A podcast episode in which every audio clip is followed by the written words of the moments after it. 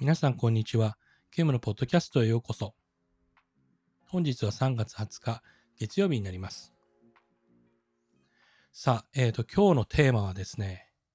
うん、悩んだんですけど、あの、皆さんは、えっ、ー、と、何かしらにチャレンジされるときに、まず、形から入る方でしょうかそれとも、今あるものを使って、えっ、と、チャレンジしてみるタイプでしょうか私はですね、えっ、ー、と、いろいろ買い揃えちゃうタイプなんですよね。で、なんで今日こんな話をしたいかっていうと、あの、まあ自分自身に言い聞かせる意味もあるんですけど、やっぱりですね、あの、何かを始めるときに、まあね、周りのものを買い揃えて、よし、やるぞっていうのもありだと思うんですけど、ふとよく考えると、あの、まず身のある、身の回りにあるもので、あの、試してみて、で、次回に足りないものを買い足していくっていうのが、まあ、実際ね、お財布事情も効率もいいんじゃないかなと思ったからなんですよね。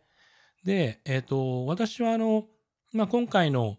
えっ、ー、と、ポッドキャスト始めるにあたっても、どうしてもあの、やっぱり、最初はね、あの、ちょっとずつやってたんですけど、やっぱ分からないなりにやってたんで、あの、なんかいいものをとりあえず買ってみようっていうところで、えっ、ー、と、買い始めたらオーディオ沼に入ってしまってですね、あの、まあ、マイクだったり、オーディオインターフェース、マイクプリであったりとか、まあ、なんかね、いいものを買えばそれなりになるんじゃないかと思ってたら、えとんでもなかったですね。やっぱりあの、使いこなせるかどうかっっていうのがかなり重要になってきて、まあそれがね、やっぱり自分の中でこう買っても買ってもなかなか満足できない買ったっていう理由でもあるんですけど、どうしてもですね、やっぱり人ってあの、いいものを求めるっていうところはあると思うんですよ。で、それはそれでいいと思うんですけど、なんて言うんだろうな、この自分が今成長の過程で今どれが必要なのかっていうのところに徐々にね、やっぱステップアップしていくってことは、うん、やっぱ必要なのかなと思ってて、私があの、そうですね、学生の頃にちょっとギターをやってた時期があったんですけど、その時もですね、あの、2万円台、2万円台ぐらいの、えっ、と、ギターから急激にですね、えっ、と、ギブソンのレスポールに飛んだことがあるんですよ。で、それはあの、まあ、入学祝いとかを伴ってて、すごく嬉しかったんですけど、なんて言うんでしょう。あのやっぱりギブソンまでになってくると、それなりに弾けるっていう周りの目もあるし、あのうん、なんて言うんだろうな、やっぱり、分不相応な感じになってきてしまったんですよね。で、音はものすごくいいんですよ。ものすごくいいんですけど、やっぱり奏者が弾きこなせないから、うん、なんか宝の持ち腐れになってる感が半端なくて、あの、それはね、自分でもすごく今反省してるとこですね。やっぱり、うん、必要に応じて必要なものをこう担っていくっていうのが、まあ自分の中でいいのかなっていう気はしますよね。うん。まああの時はあの、